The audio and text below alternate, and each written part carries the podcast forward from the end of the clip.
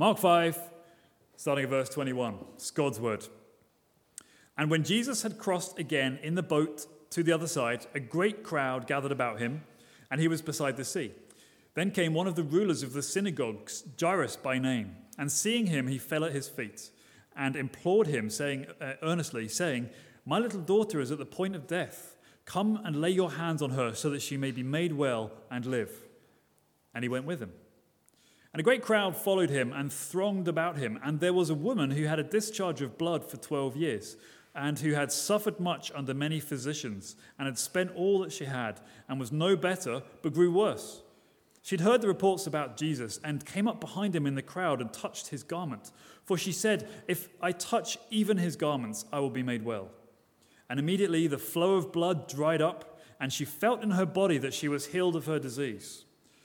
And Jesus, perceiving in himself that power had gone out from him, immediately turned about in the crowd and said, "Who touched my garments?" And his disciples said to him, "You see the crowd pressing around you, and yet you say, 'Who touched me?'" And he looked round to see who had done it.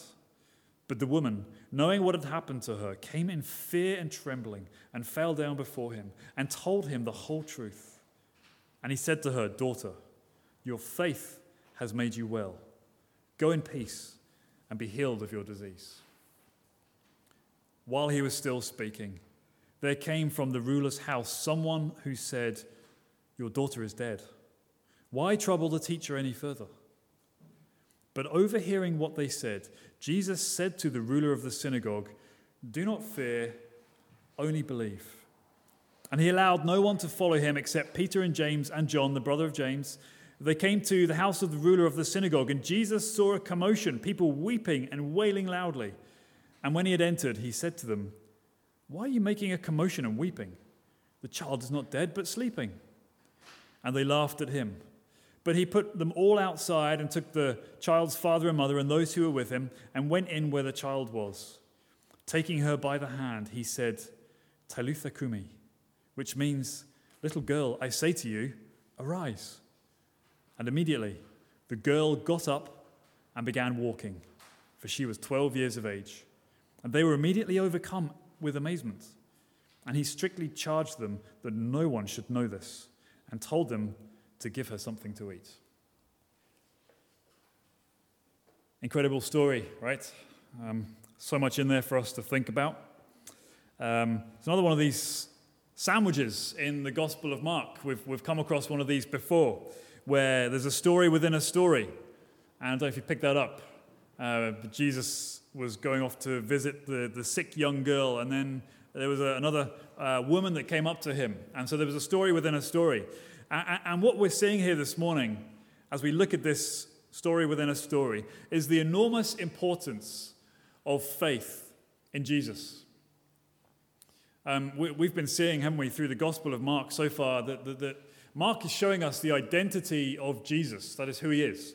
He's been showing us his authority, right? His power over the wind and the waves, over sickness, and we see even over death. And he's been showing us Jesus' mission to show and tell the kingdom of God. But all of this is always wrapped up, I suppose, or includes this call. Follow me, put your faith in me, come to me. There's this call to his original hearers and to us today to listen to Jesus and to trust him and to put our faith in him. And when we do that, wonderful things happen. And so we'll see that this morning, the great role of faith and how faith plays a part in everything. Faith in Jesus, so we're going to see number one, faith in Jesus turns, number one, shame into shalom. All right? Secondly, we'll see that faith in Jesus turns sorrow into celebration. And thirdly, we'll see faith in Jesus turns our potential into performance. All right, so faith in Jesus turns, number one, shame into shalom. Jesus, as we saw in this text, was off to the house of a man called Jairus, who it turns out is one of the leaders of the synagogue ruler. And yet Jesus is interrupted on the way. And he's interrupted by this woman. We see her appearing in verse 25 and 26. We don't know her name. She's a woman. That's all we know at this stage. And it says that she's been suffering with what the Bible calls a discharge of blood for 12 years. All right? And through that time, we're told, she sought help from all the usual places. She went to doctors and physicians and whoever could potentially help her. And yet, as Mark shows us, or tells us, she suffered much under many physicians. She spent all her money, and she was no better. In fact, says Mark, she got worse. So here we have this woman who's in this completely desperate state. Her life, we could say, was completely controlled by this bleeding disorder that she had, this constant gynecological blood loss. And from my perspective in the medical field, a woman who would have something like this, particularly over such a long period of time, will likely be very profoundly anemic. You know, loss of chronic loss of blood. She'd be very pale to look at. She'd be exhausted, no doubt. Short of breath, probably unable to do even ordinary tasks without being depleted of her small amount of energy throughout the day. A really desperate state. And today, of course, you know, we'll be thinking about this later, but, you know, multiple treatments will be available for someone like her. You know, investigations, tablets, hormone treatments, medicines and surgeries, all that is available today. But then, obviously, back in that era, absolutely nothing like that was available to them whatsoever. We could say that this woman and everything in the ages of Scripture was from the pre-scientific era. All right, so our own understanding of science and medicine and technology was completely non-existent to these folks. And so when we're hearing about her going to see a physician or a doctor or something like that, most often you know, the available help would consist of a bunch of superstition, best guess, and a few lotions and potions that sort of vaguely may or may not have helped at the time. That's pretty much her options. And her condition was bleeding, but ironically she was being bled dry by the medical profession in her day as well. And she'd completely exhausted all of her options. And as Mark shows us, she just got worse and worse and worse and worse. So by the time she met Jesus, she's had 12 years taking out loans, borrowing money, seeing this person, seeing that person. Maybe he can help me. Maybe this school of thought can get me where I want to be. Desperate. But not only that, unfortunately for her, it got worse. Because according to the Old Testament law, a woman who was bleeding, was considered to be ceremonially unclean. She could not enter the temple. She could not give worship to God in that formal sense of the word. And so she, for 12 years, was basically restricted from going to worship God, from going to the temple. She was considered to be unclean under the Old Testament ceremonial law. In fact, anybody who also came into contact with her would also themselves be unclean. Ceremonial uncleanness had a sort of contagious impact, I suppose we could say, when we look at the Old Testament understanding of it. So in summary, we've got this woman who's completely isolated. She's been excluded from the worshipping community and no doubt excluded from the community in general. She was poor because she spent all of her money trying to get fixed, exhausted, and utterly ashamed. Utterly ashamed. You can see, can't you, how she approaches Jesus. This is how we know she's ashamed. Look at how she approaches him. She's in the crowds, hiding away among the masses. Perhaps she thought to herself, I'll go, but there has to be a lot of people there. So I can just play it by ear. I can view from afar, and if I want to get to know Jesus, I can maybe just sort of go a little further to hear him or something. But the crowds provided great cover for her. And she obviously had no intention of engaging with Jesus or talking to him or anything. She had no need for an awkward conversation. She just wanted to get close enough to Jesus so that she could touch him. It says in verse 27, she'd heard reports about Jesus. She'd heard that he was a healer of some kind. He was a kind man. She'd heard reports that he was a man of God, maybe a prophet or something. Maybe he can help me. She'd never met him, and yet, even in that early stage, we can see that she chose to express the small amount of faith that she had based on what she heard. Maybe this man can help me. I must get to him. She had some sort of, we could say, maybe a nugget of faith or a seed of faith. And what she knew, she chose to follow through with. I just need to get near him. Even his garment, if I could just touch his clothing. then maybe that's enough. I will be made well, she says. And there she is in verse 29 then, trying to blend in. And yet she reaches out from the crowd and manages to grab a clutch of his outer clothing, his coat or his garment, whatever he was wearing on that day. And it says there in verse 29, immediately, the flow of blood dried up. And she felt in her body that she was healed of her disease. That word disease could also be used to describe the effect of a whip on somebody's back, a scourge, an affliction. She was healed of that scourge on her life. And it says immediately she experienced the healing power of Jesus. But perhaps to her horror, so did Jesus. He experienced the healing power going out from him. In verse 30, he perceived that power had gone out from him, and he stopped in his tracks and turned around and said, "Who's just touched my garments?" Of course, his disciples said, don't be silly. Look around you. Everybody's touching you, Jesus. You're in huge crowds. They all want a piece of you.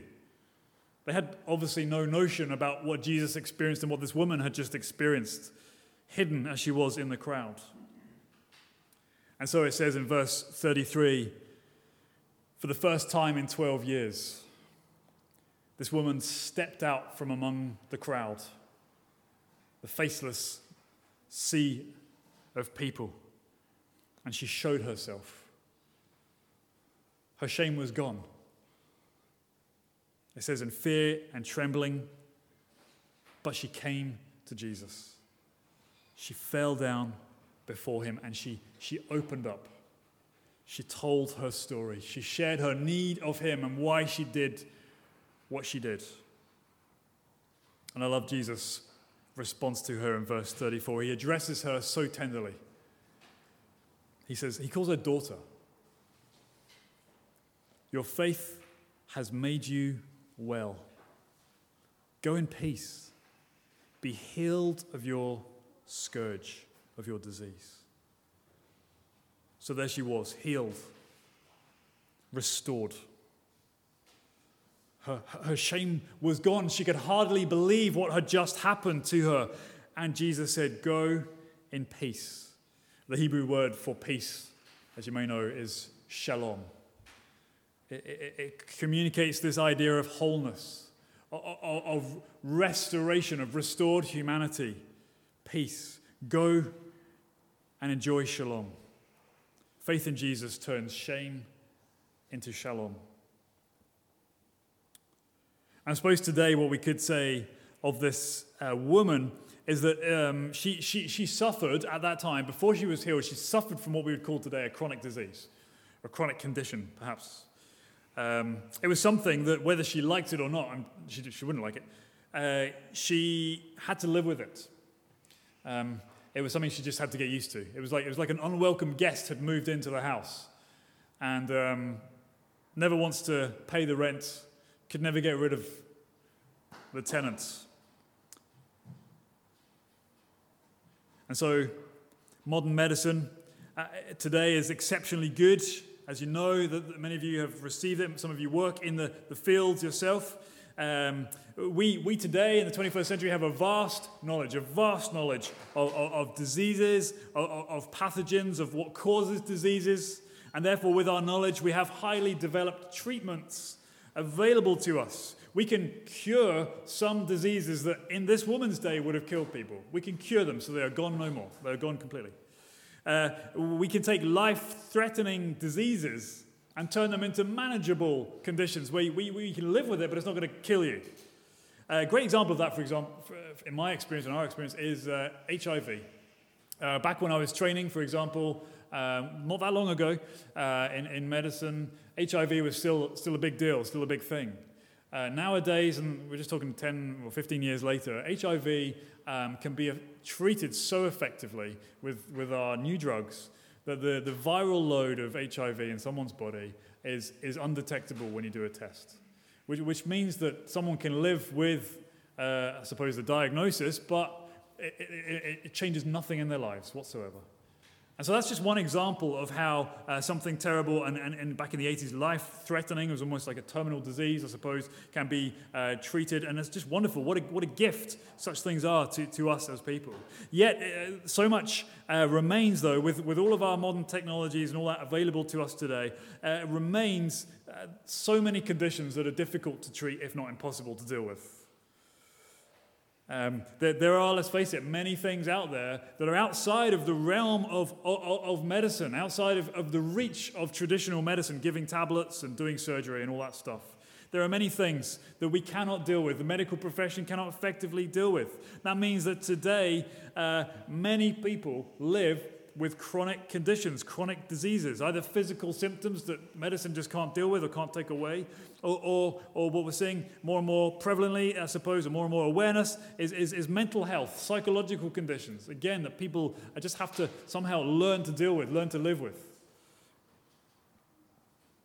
And yet we've seen the effect in this scripture today already, the effect that chronic disease has on a person's self-identity, I suppose, on creating shame.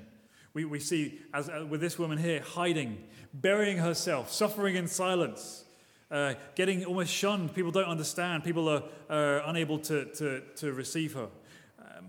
Maybe you can relate somehow to this yourself. Many of us do sort of bear sufferings and shame silently. And yet faith in Jesus, as we're seeing here, faith in Jesus turns our shame into shalom. You know, if Jesus were here, stood here right now in front of us, in this room, would Jesus heal you of your condition? Would he heal you? Well, I think the answer has to be yes, of course he would. Of course he would heal you. And so perhaps for you, acting on that faith, even if that is a spark of faith or a nugget of faith or a seed of faith, acting on that faith that Jesus can heal you, might be for you your first step to achieving or receiving shalom, that peace, that wholeness, that restoration that Jesus can give. Maybe you have heard about Jesus yourself and what he can do. Maybe you've even seen what he can do in your own life or in the lives of other people. Maybe you, like this woman, need to start to walk towards him in faith. Even if I just touch him, I will be made well. That's what she said. This is a great opportunity, of course, we'll be thinking about this in a few moments, but it's a great opportunity for us as the church, isn't it, to minister effectively, to provide, because of our understanding of Jesus and what he does, to provide to people, to needy, broken people, holistic care, to point them to Jesus, to help them to come to him in faith and to be used by Jesus to offer healing and offer restoration. We can do this as a church.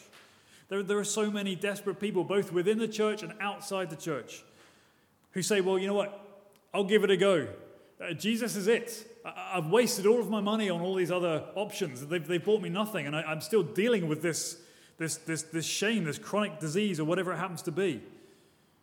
I'll give him a try. He's my last resort. And we get to say as a church, no, Jesus isn't just it.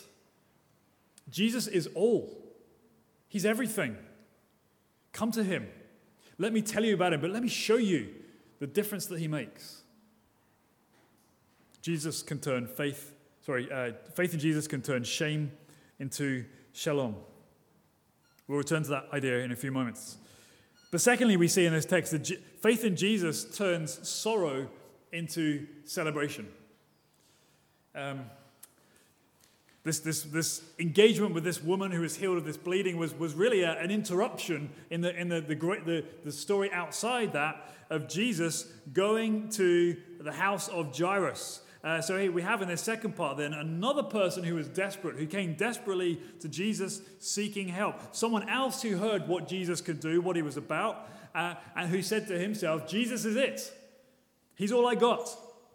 And as we've seen, his name is Jairus. He's the ruler of the synagogue, it calls him in verse 22. A very prestigious position within his community. To be the ruler of the synagogue was to provide oversight and leadership of that place. It wasn't so much a theological or a teaching role, so to speak. It was more of an organizer, more of the strategy guy, you know, who looked after the running of the place, who brought in the visiting speakers, who got it done. His name was Jairus. Even the fact that we have his name here recorded for us is unusual. Most people in the Gospels don't have their name written down. It's either the woman or the man who had the demons or whatever. But this is a guy called Jairus. And generally when a name is given, it's because that individual was well known to either Mark, who wrote the Gospel, or to the early church, who knew of this character. And so Mark puts the name in. Jairus, that guy. This is him. It was his daughter. You know, he was probably a prominent leader in the church after this engagement with Jesus. We're not exactly sure, but anyway, he's called Jairus, likely from a prosperous and influential family, hence how he got the role of being the ruler of the synagogue. And there he was. It says he saw Jesus, and he fell at his feet, and he begged him, "Come and heal my daughter. Come and lay your hands on her, so that she may be made well." That word "made well" has appeared already in this exchange with the woman, but "made well" is the Greek word sozo, which is a brilliant concept. It talks about salvation, it talks about healing, it talks about restoration, rather like shalom. It's kind of linked, actually. But here, so that she may be made well, come and lay your hands on my daughter so that she may receive your sozo, your restoration, your saving power. He was desperate. He's kind of at the other end of the social ladder to the woman who was bleeding for 12 years, right? He had all the money, she had none. He had all the influence, she had none. He had all the contacts, she was isolated. And yet for him, it was no use either. Jesus is it, he would have thought to himself. He's all I got right now. Anyway, bad news for Jairus. Terrible news, the worst news. During this interaction with the woman, it says in verse 35, while Jesus was still speaking, someone came from the ruler's house and said, "Your daughter is dead. Don't trouble the teacher anymore. Leave him be." There's nothing that can be done now, Jairus. Perhaps healing was an option, but we're past that right now. She's gone. Just imagine for a moment being in that scenario, the bustling crowd, the stories of healing, the celebration that was taking place at that moment, the fact that Jesus was coming to your house to lay his hands on your daughter, and then being hit with that blow, that devastation. Sorrow hits you. But look at verse 36, it's intriguing. But overhearing what was said, Jesus said to the ruler of the synagogue, "Do not fear, only believe." That word "overhearing," I don't know if you have it in the Bible you're reading, but the footnote says, "or ignoring." So that overhearing could also be translated ignoring. It's almost as if Jesus heard exactly what they said, but chose to disregard the news. Your daughter is dead. He heard it, but he had a different plan. He had a different interpretation. Do not fear, only believe. Have faith, because faith in Jesus turns sorrow into celebration. So he journeyed to the house anyway.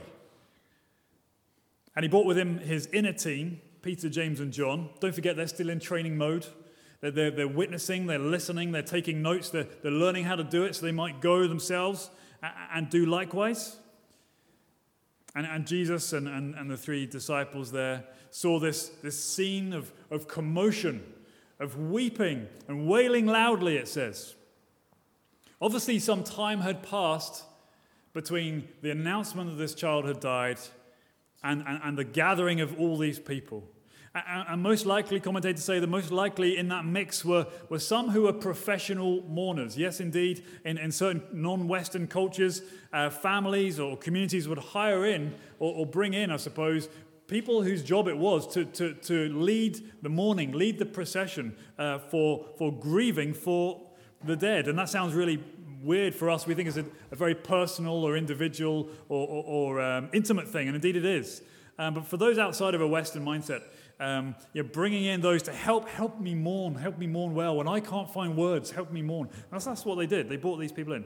So there they were, mourning, weeping, making a commotion, mixed in with family members, neighbors, all these people gathering to express their communal sorrow for the loss of Jairus' daughter. And there's Jesus, again, sort of ignoring all this, it seems to be. Why all the noise, he says. What's going on, She's not dead, she's asleep.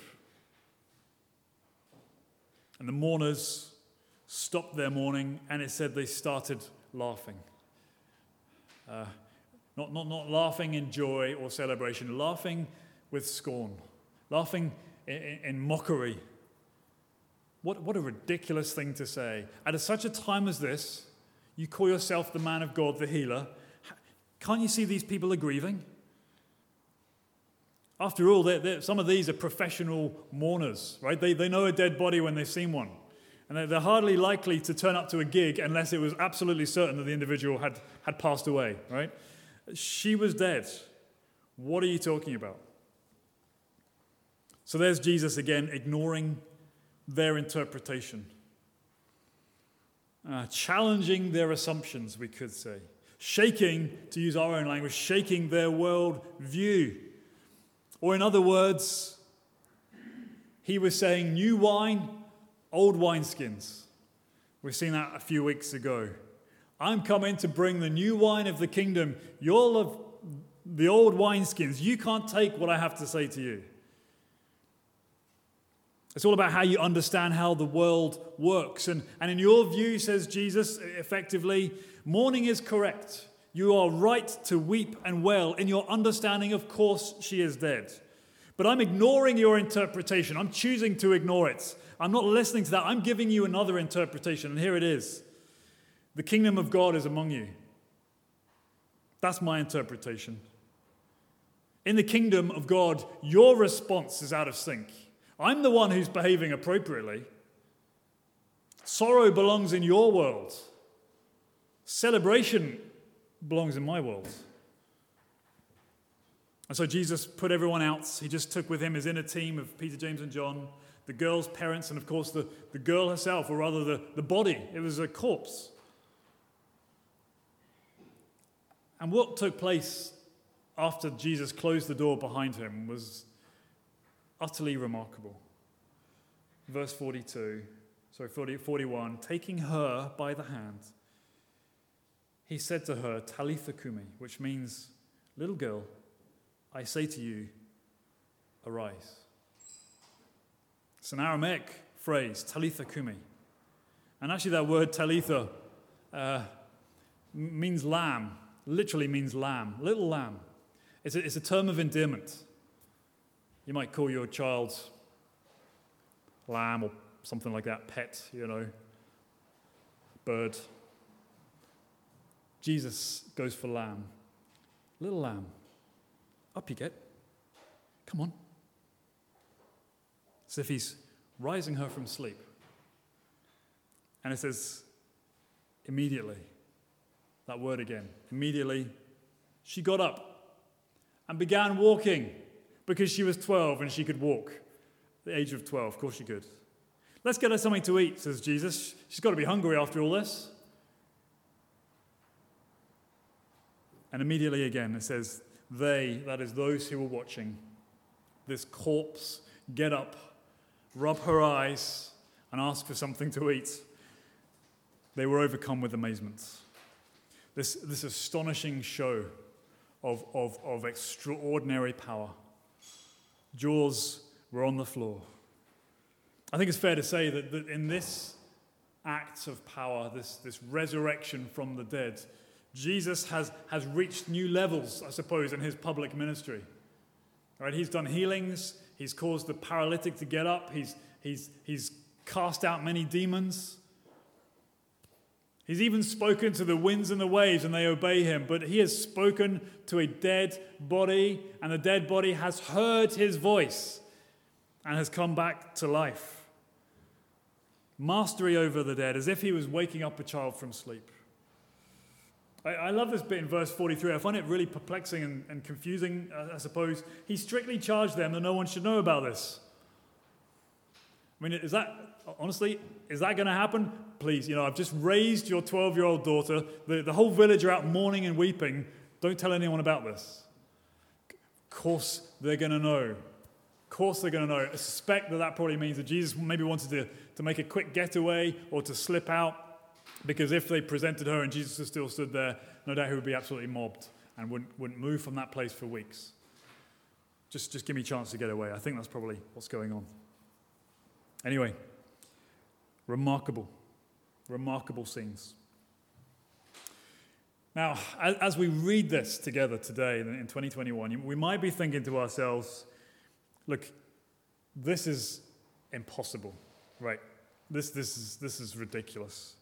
People don't get raised from the dead. It's a universal fact. People do not get raised from the dead. We've never seen it. We haven't experienced it. Impossible. Maybe that's when you read these miraculous reports in Scripture. Maybe that's your thinking. But is it impossible?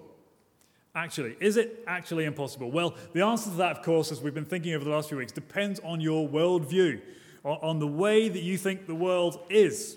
If you think that the world, let's say, is a closed box, a closed system, that all that can be experienced and all that can be known is within that box. Everything within that box is the sum of human knowledge and experience. We're open to scientific inquiry. Everything obeys the laws of nature. And in that system, dead bodies do not rise. Dead bodies are dead.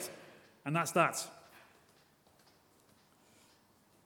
We know the process of death. We've seen it billions of times. We know when someone has died. It's obvious. It is irreversible. And of course, dead people don't rise within that worldview, within that box of knowledge.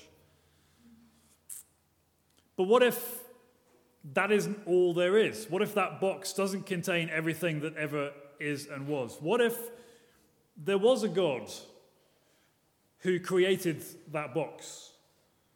All that is seen and all that is unseen contained within it. What if that God was outside of that box and yet created it? And that's how you experience the universe, from within the box that you were put into. Imagine if there was a God who created that box, and he was therefore free to create and operate within that box at any point that he chose. He could interact with it if he wanted to. He could be free to interact. He could dip in. He could show his hand whenever he wanted to. What if that was the case? Then, therefore, at least in theory, it would be possible for the miraculous to happen, for God to reach in and change, let's say, the laws of nature if he wanted to, for a moment or two, to suspend them. It's not our ordinary experience, but it's possible if that were the case. But this is our basic faith commitment, is it not, as believers in Jesus? The answer to the question, did Jesus rise from the dead? Was there a resurrection of a man called Jesus from Nazareth? It all hinges on this, right? All of the Christian faith hinges on this. The Apostle Paul said, if Christ was not raised from the dead, your faith, O Christian, would be pointless. And we of all people are to be greatly pitied. If Jesus didn't rise from the dead, we may as well pack up and go home. It doesn't matter what benefit that gives to your lives right now and the here and now. If Christ didn't rise from the dead, it's all a bunch of baloney. But if he did rise from the dead, and the evidence seems to point in this direction, let's say, then Jesus is someone who had mastery over death. And if he's got mastery over death, then could he not also have mastery over the death of this little girl in this story? Can he not also raise other people? Of course, that's the hope, that's the focus, that's the hope of the Christian faith, that death is not the end. We were singing that earlier this morning. Death is not the end. Faith in Jesus turns sorrow into celebration. Finally, I want to say then, hopefully draw this stuff together, faith in Jesus turns potential into performance. as a community on mission, right? As the people of God, and even as individuals within that, we should probably ask ourselves, how does this apply to us? Right? This is great. It's wonderful that Jesus did this all those years ago, but how do we actually use this as a church? What should we expect to happen on the basis of what we've just been learning? Should we routinely be raising people from the dead because Jesus has done this? Should we be expecting healings in the church? And if so, how frequently? Should we actively ask God to heal people, or should we just wait and see if he chooses to do it or not? Where do we go? Questions like this are really important for us as a community on mission. Let me just give you a bit of a steer, hopefully just to provide a bit of context, then we'll start thinking a little more practically as we end out. The steer is this. The direction I want to point you in is this. The mission statement of Jesus. Do you remember what it is right at the start? Mark 1, 14 and 15. We've already said it today. He said, "The kingdom of God is at hand. Repent and believe the gospel." The kingdom is coming. It's at hand. It's near you, right? Repent and believe the gospel. That's the message. And that's the big idea for all of his messages, all of his preaching, all of his actions. The kingdom of God is near. And it's coming through me and in me. And that's how you enter it. It's through faith in me. You enter the kingdom of God. The kingdom is here. And so when we see Jesus doing signs and wonders and healings, all of that is to be understood under this big umbrella. The kingdom of God is here. So signs and wonders and healings show what the kingdom looks like. Shows the kingdom. That's what he's doing. He's showing the kingdom. He's saying the kingdom of God is the place where there is no more sorrow, where there is no more shame, where people are made whole, where they are saved, where they receive my sozo, my healing power. Death is no more. Sin is defeated and all of its effects are destroyed. That's what he is showing. The kingdom of God is at hand. This is what it looks like. That's what his signs and wonders are pointing to. And so where the kingdom of God comes, where it breaks into our own kingdom, I suppose you could say, we see it. We should see it. We hear of it, yes, we hear the message, but we see its effects. We see people being transformed when they are moved from the kingdom of darkness into the kingdom of light, from the kingdom of this world to the kingdom of God. We see the effects. We see something different, something change. Where the kingdom of God is, there you will see signs. There you will see evidence of its presence. That's why we see so many powerful signs and miracles in Jesus' ministry, and so many powerful signs and wonders in the ministry of the early church. We see that because the kingdom is coming. It's advancing. Notice we say the kingdom is coming. It's advancing, it's progressing, it's arriving, it's breaking in, but it's not here in its fullness. Right? We're still in that in-between phase where the kingdom is coming, but it hasn't come in its fullness. That is for the future. We're waiting for the second coming of Jesus to bring the kingdom in all of its fullness and to press it out into every corner of the universe. Until now, we live in that tension, right? The kingdom is coming, but yet we await its fulfillment. The now and the not yet, some people describe it as. This in-betweenness. The kingdom is coming, but we await for it to be completed. Okay, quick summary then. When the kingdom is here, we'll see and experience it, but it's not yet here in its fullness. And that's really helpful then for us to understand how as the church, the community on mission, we come to a text like that and how we can then receive it and apply it to ourselves today in the here and now. Two ways. Number one, because the kingdom is here now, we can expect to see healing now. As the church, we can expect to see, by the grace of God, various illnesses and conditions healed by Jesus through the Holy Spirit. The kingdom of God is here. And I'm saying that as a doctor, right? I've got a decade and a half of medical training and experience under my belt. I know a thing or two about my profession. And yet I am saying to you that Jesus, through his kingdom, is still in the business today of healing conditions that we can't heal or things we can heal, but he's better at it. Still happening today. We can ask God, therefore. We can pray for healing. We can pray in faith that Jesus still heals today as his kingdom comes. When we say, thy kingdom come, what are we asking for? We're asking for the reign and the rule of Jesus to be manifest in our day. And we'll see that in signs and wonders, among other things, of course. So this is something that we'll be returning to later in the summer, okay, as we do our series on the spiritual gifts and their relevance for the church today. But I want you to see here, and with our understanding of the kingdom in place, I want you to hopefully receive this in a way that will build your faith and grow your faith for what Jesus can do. If Jesus was stood here today, would he heal you? Would he heal people? The answer is yes. Is Jesus with us today? Not physically. Is he with us spiritually through the sending of his Holy Spirit? Absolutely. Remember Pentecost? That means he's with everybody, the whole church, all at one time through the Holy Spirit. Okay, so Jesus is with us spiritually. Therefore, does Jesus heal? Yes, he does. Allow that to build your faith. The same Jesus in Mark chapter 5 is among us today by his Holy Spirit. He's with you.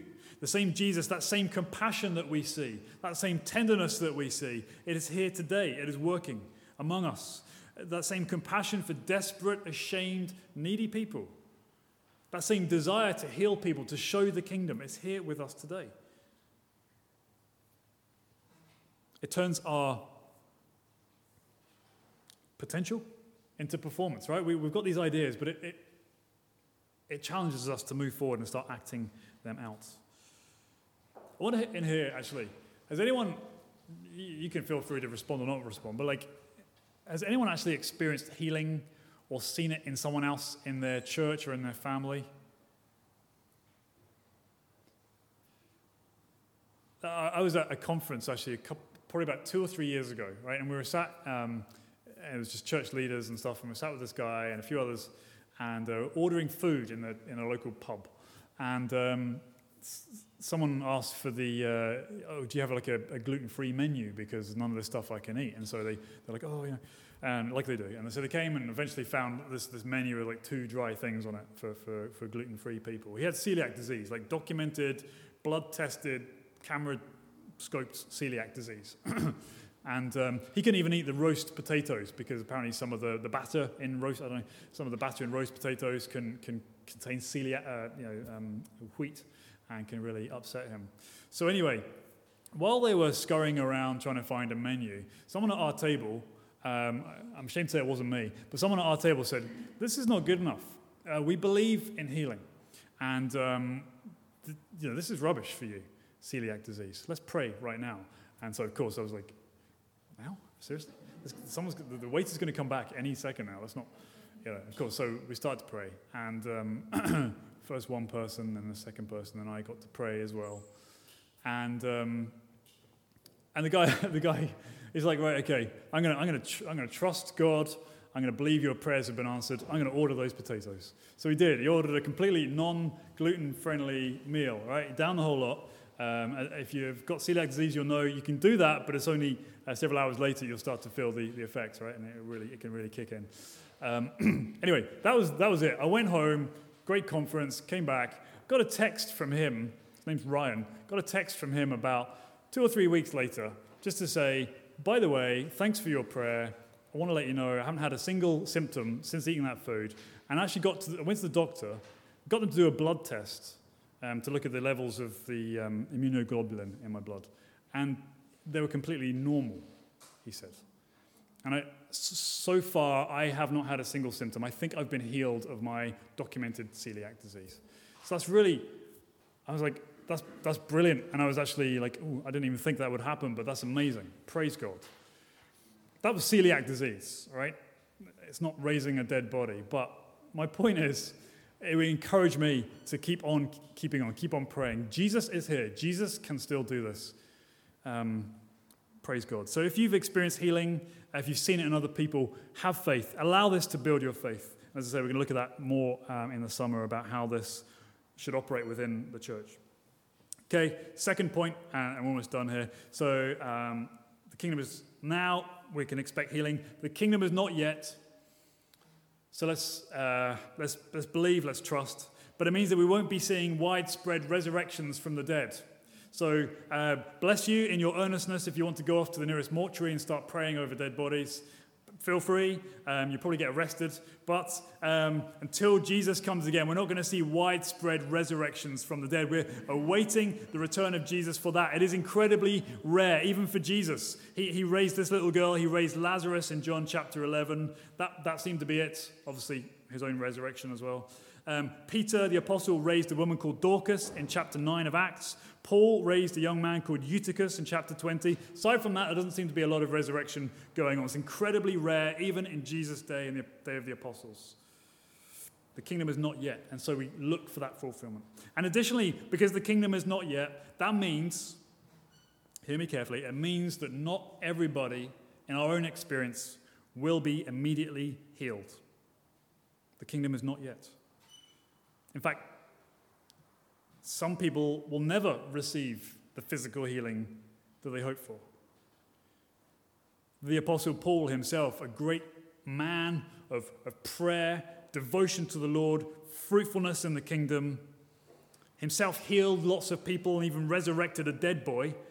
He prayed for his own chronic disease to be removed from him. He referred to it as the thorn in his flesh. And 3 times he prayed earnestly, God, remove this suffering, remove this from me. And each time God said to him in return, no. It's serving a purpose, that chronic condition. We don't know what it was, but it's serving a purpose. It's opening you to more of me. And as long as that's continuing, that stays.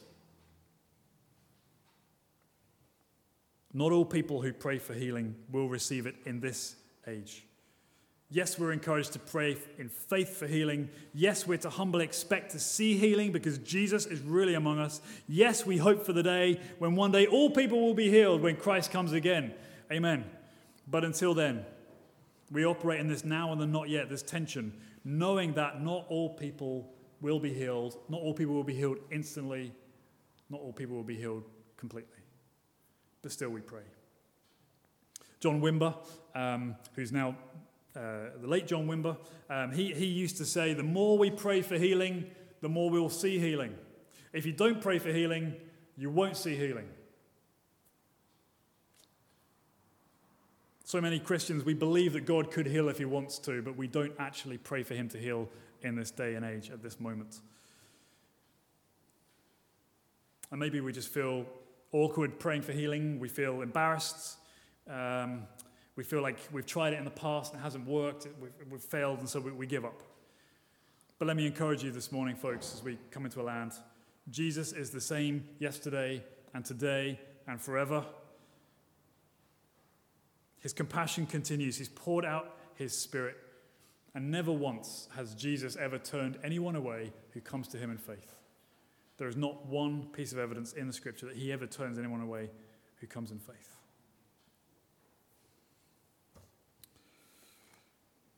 So, what about you? Is Jesus prompting you this morning as you listen to this to have faith?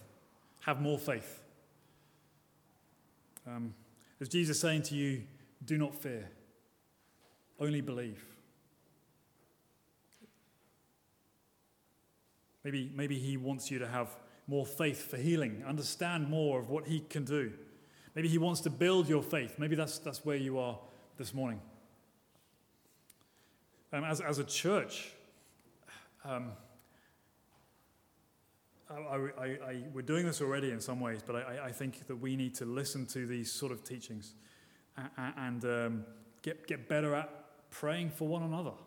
It's something we do as a community. We pray for one another very frequently, which is great, but specifically when it comes to healing.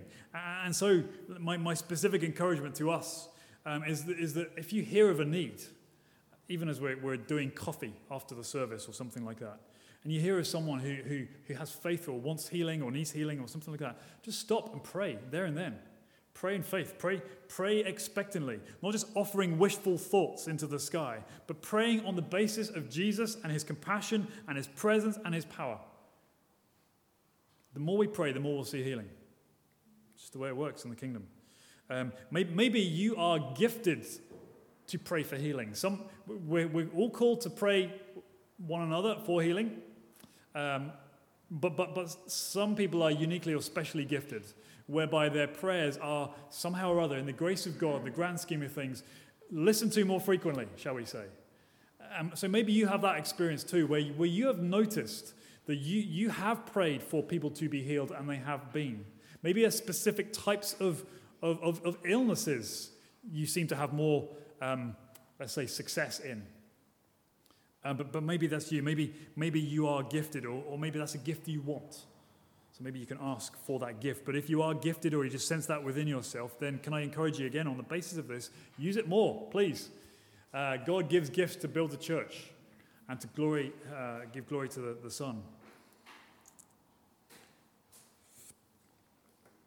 And finally, as we go out on mission then, we're just talking about within the church at the moment, but as we go out on mission, isn't healing just a wonderful opportunity to share something of the love and compassion of Jesus?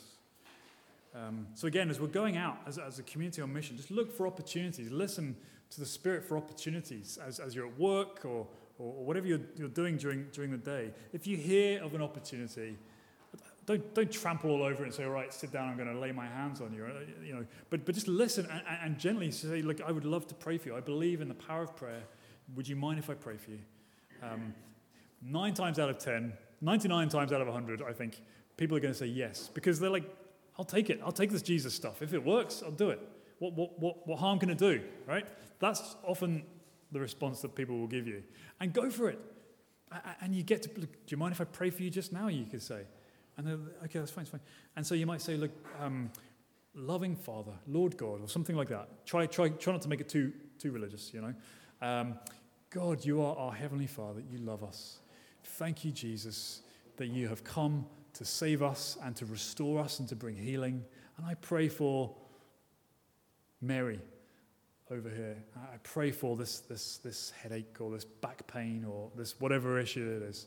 Please, would you apply your healing power to her just now? I believe you and trust you. Show her your love. Show her your power in Jesus' name. That's all it needs to be. Something as brief and as simple as that. And maybe as you're praying, you might sense the Spirit guiding you to pray for something else. So you might ask Mary, do you feel any, different? Can you feel anything? And she said, yeah, maybe nothing. That's fine. You say, that's okay. I'll keep praying. Or you might, if she says, yes, I feel a warmth in my back over that area. Keep praying. So Lord, thank you, and please keep your healing power upon her. That sort of thing. So, and we'll look at that more in the summer, as I say, and just get some real specific steps that we can take as we pray for healing. I've tried it myself before, by the way. I've tried it once for a friend at work who I was praying for healing. Took a step of faith, felt the Lord calling me to do it. I did it. Did it work? No. The healing didn't happen. It was someone's unwell daughter. It didn't happen immediately. Anyway, she's better now. But yeah.